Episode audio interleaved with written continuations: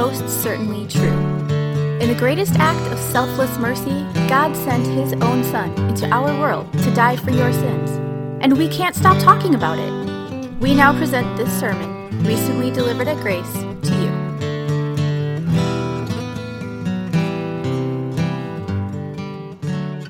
The second reading is the, from the first letter of the Apostle Paul to his co worker Timothy in chapter 6. It serves as the basis for the sermon today.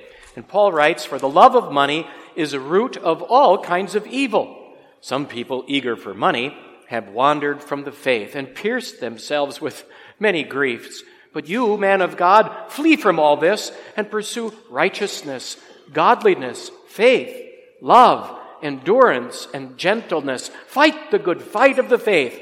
Take hold of the eternal life to which you were called when you made your good confession in the presence of many witnesses, in the sight of God, who gives life to everything, and of Christ Jesus, who, while testifying before Pontius Pilate, made the good confession I charge you to keep this command without spot or blame until the appearing of our Lord Jesus Christ, which God will bring about in his own time. God, the blessed and only ruler, the King of kings and Lord of lords, who alone is immortal and who lives in unapproachable light, whom no one has seen or can see, to him be honor and might forever. Amen. The word of the Lord.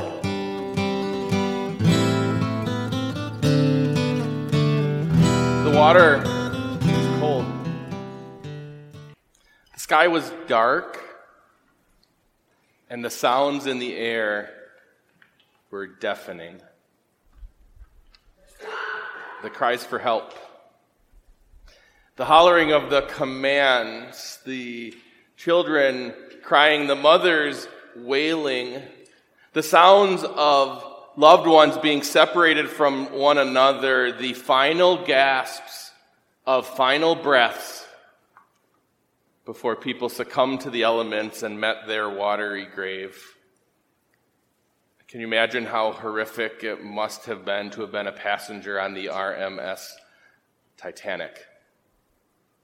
And how quickly things had changed. They went from being on a luxury liner to clinging to their lives. They went from elegance to horror.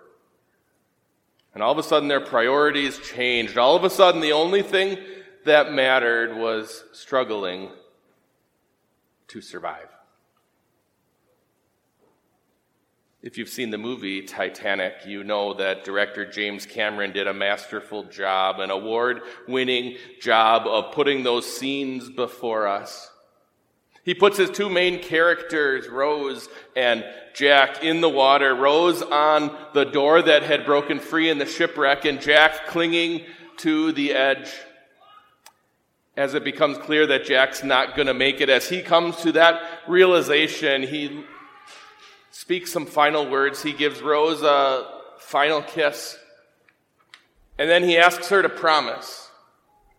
He asks her to promise her that she will hold on to her dreams, that she will hold on to the hope that she has of a long and bright future. He asks her to hold on for dear life. Before us in God's Word today is a love story, but it's not a Jack and Rose love story. It's not a romantic story, but rather it's a, story of the love that the gospel causes. The love between one who has preached the gospel and one to whom it was preached. The apostle Paul was the one who was privileged by God to be able to proclaim the gospel to a young man named Timothy. Paul was the one who introduced Timothy to Jesus and to his love. And that started, that day started a connection that the two of them would have for the rest of their lives and into eternity. That's the love that the gospel creates. It's that love that prompted Paul to write two letters to encourage Timothy. We know them as 1st and 2nd Timothy. It's That love that prompted Paul to refer to Timothy in this way. He calls him at the beginning of this letter, my true son in the faith. And it's why Paul writes him the encouragement that he does in the words that are before us today. It's why Paul encourages Timothy and encourages us to hold on for dear life. Timothy was a young man who was trained by and trusted by the Apostle Paul. Timothy, trained, Timothy accompanied Paul on his missionary journeys and did ministry in his stead and in his absence. At one time, being left behind in a, the city of Ephesus, a city that was near and dear to Paul's heart. Paul lived and ministered at the church in Ephesus for three years on one of his journeys and visited the city a couple of other times on top of that. He knew the place well and knew the people well, and he loved them. And it speaks to the trust that Paul had in young Timothy that he would entrust into his care those people and the mission that he had started and had seen thrive there in Ephesus. It's from that trust. It's from that love that Paul speaks these words to Timothy. But you, man of God, flee from all this and pursue righteousness, godliness, faith, love, endurance, and gentleness. What's the all this that Paul bids Timothy to flee from? We heard one of the things read uh, from the lectern just before. Paul encourages Timothy to flee from the false doctrine that was prevalent in their midst. There were many within the city of Ephesus and even in the church that were trying to proclaim a message other than the one that Paul had brought sins forgiven freely and fully through Christ Jesus. There were those in that city and in that church that were quarreling over silly and meaningless things, turning meaningless things into things that had some significance and purpose because when it caused anger and strife and hatred, now it wasn't really meaningless anymore. And then the one that was mentioned before, Paul encourages Timothy to flee from the love of money. There were those in Timothy's midst who aspired to a prosperity gospel, who thought that believing in Christ was a way to financial gain. That's why um, Paul says this. There are those that think that godliness is a means to financial gain. The get rich hopes of the people of Ephesus had caused them to be filled with jealousy and greed and conceit.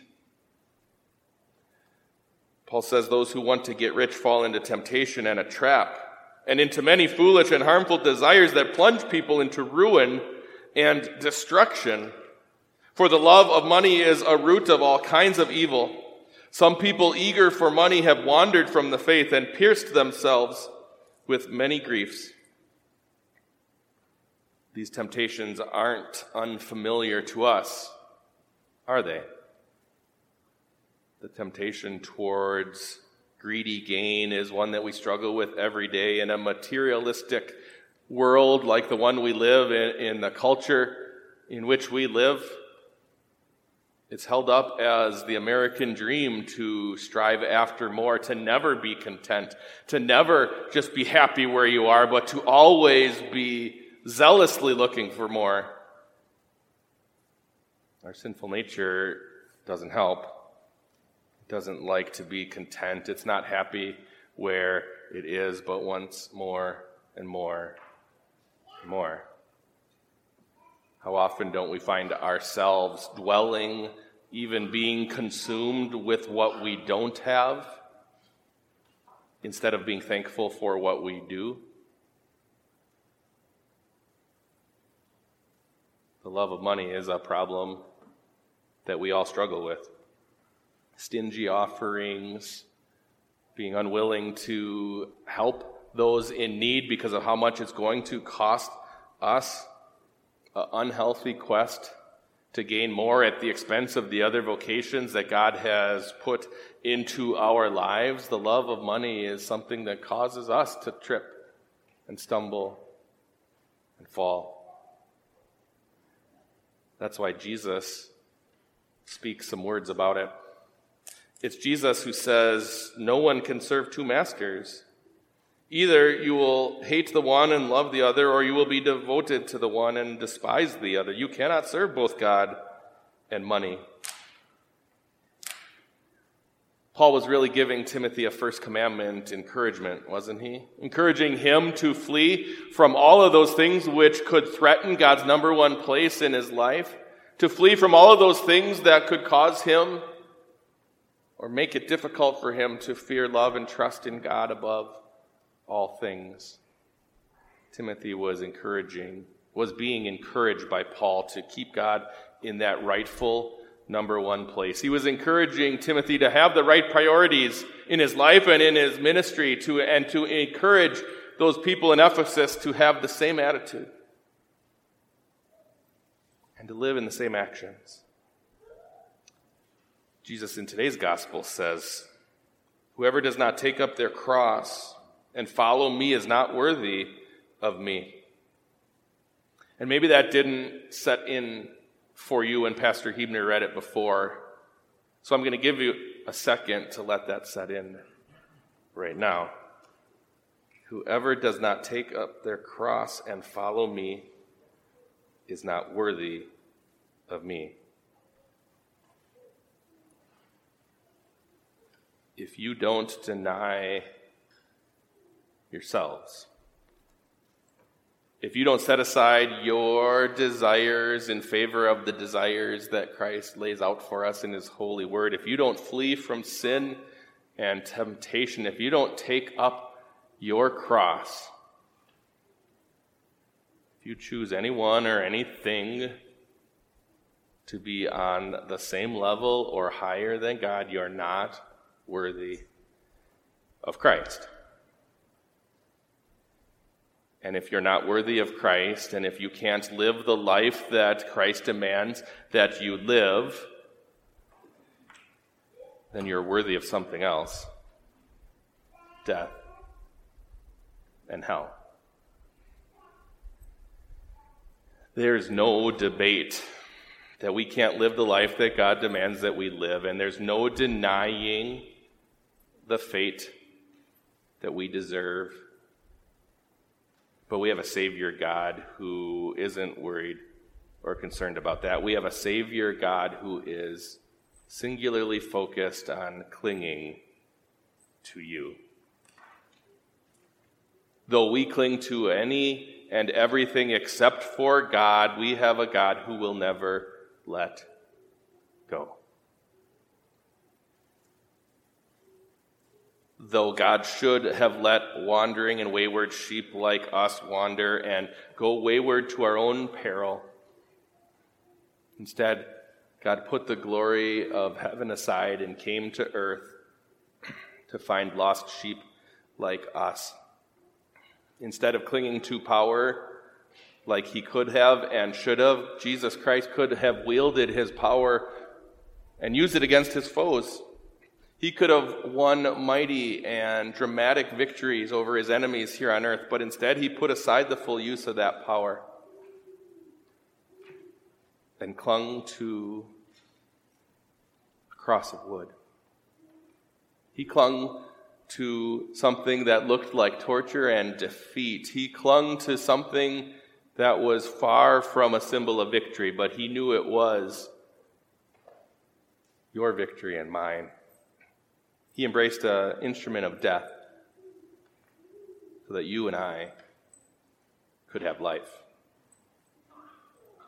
Paul rightly refers to God as the blessed and only ruler, the King of kings and Lord of lords, who alone is immortal and who lives in unapproachable light. That one laid down his power and his crown and his immortality and his light. He laid it down to be your Savior and mine. He came to dark places like your lives and mine, like your heart and mine and was willing to live the life that we couldn't. He was willing to shine the light of his forgiving love into our lives so that we could be forgiven. He was willing to set his crown aside and to stand before an earthly king. He was willing to quietly and humbly listen to the verdict that a court gave. They abused their power, the power that Jesus Christ himself gave to them. They abused it and sentenced him to death. The one who is immortal set aside immortality because it was only through death that he could hold us. It was only through death that we could have life. The one who is called blessed became a curse, became sin's curse, so that that curse wouldn't fall onto you or onto me.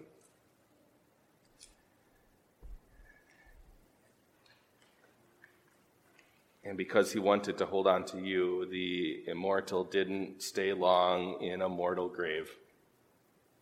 Three days later, he burst forth in victory. Three days later, he arose to show that he is the immortal, the only ruler, the King of kings and Lord of lords. Three days later, he rose to take on new life, to be the one who could distribute that life, that real and lasting life to us all. God sends His Holy Spirit into our lives so that we can believe in the blood of Jesus. The blood of Jesus, which was sacrificed for us, which washes us clean, which makes us now worthy no longer of death and damnation, but makes us worthy to stand in the presence of God. It makes us worthy to call God Father. The Holy Spirit empowers us to give us everything that we need, that we can heed Paul's encouragement. Fight the good fight of the faith. It's not always going to be easy to follow Jesus.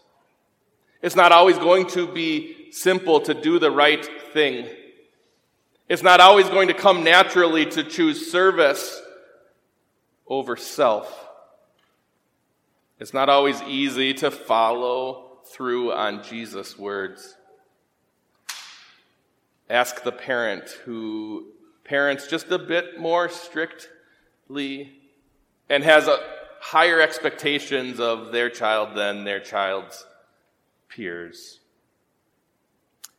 Ask the neighbor who loves their neighbor enough to steer a conversation towards Jesus.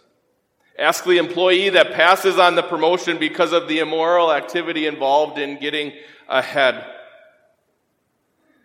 Ask the public school science student as they grapple with the best way to stand up for God's truth. Ask the college student dealing with the best way, wondering the best way, praying with all their might that God help them to be salt and light among a peer group of unbelievers. It's not always easy to follow Jesus. Jesus himself calls it a cross. Not always easy. Sometimes it's a fight. Often it's a struggle, a battle. Yet we don't fight alone. We fight in the love of the Lord. We fight in the name of a Savior God who destroyed our biggest enemies, who defeated the devil, who conquered sin, and who rose in victory over the grave. We fight in the name of a Savior God who has already overcome our greatest enemies and who promises to be our strength, our rock, our fortress. The water skier knows that the best way to avoid a face first high speed introduction to the lake is to take a firm hold of the tow rope. An infant clings to that toy like he's clinging to life itself. They'll scream bloody murder if someone tries to take it away from them. They will muster all the strength that their tiny little fingers can muster to hold on to what they want to be theirs right now and what they want to have for the indefinite future. You might say those people are holding on for dear life.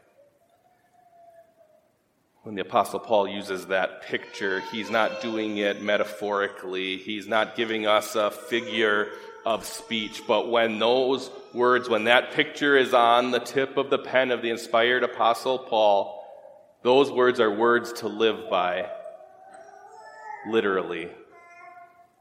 Take hold of the eternal life to which you were called. Christ Jesus lived his life in our place. He fulfilled the law and did it perfectly. And now he gives us the credit for the life that he was so willing to live. Everlasting life at His side is our sure and certain future. The Holy Spirit puts faith in our hearts so that we can see who our Savior is, that we can know that He has done it all, that we can receive the gift of grace that God gives. The Holy Spirit takes our hands and wraps them around the gift that our Christ, that our Savior Christ Jesus has already fully accomplished. And now your job is the easy one. Hold on. Don't let go.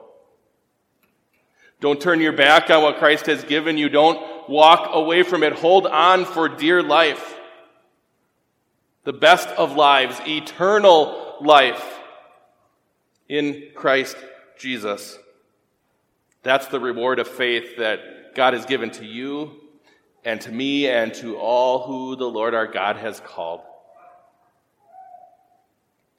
My friends, hold on to the gospel like you've never hold, held on to anything before. Cherish your time with Jesus. Guard it vigorously. Treat the gospel like the family heirloom that it is. Pass it on from generation to generation. Live in it and live it out all your days. Teach your family and your friends to do the same. Scream bloody murder at, in the face of the devil's temptations when he tries to take it away from you. Muster all the power in your tiny fingers and add to it the strength of God that you hold on, that you hold on for dear life.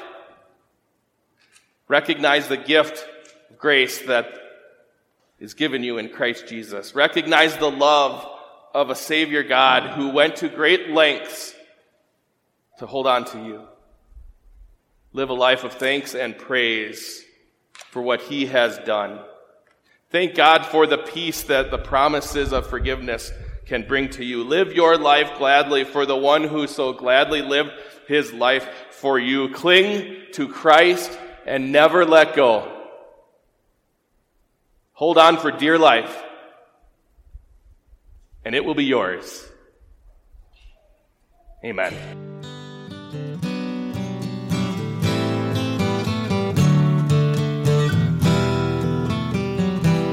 Thanks for listening. To learn more about God's grace or to support this ministry, please visit gracedowntown.org today. This grace is for you. The Lord bless you and keep you. The Lord make his face shine on you and be gracious to you. The Lord look on you with favor and give you peace.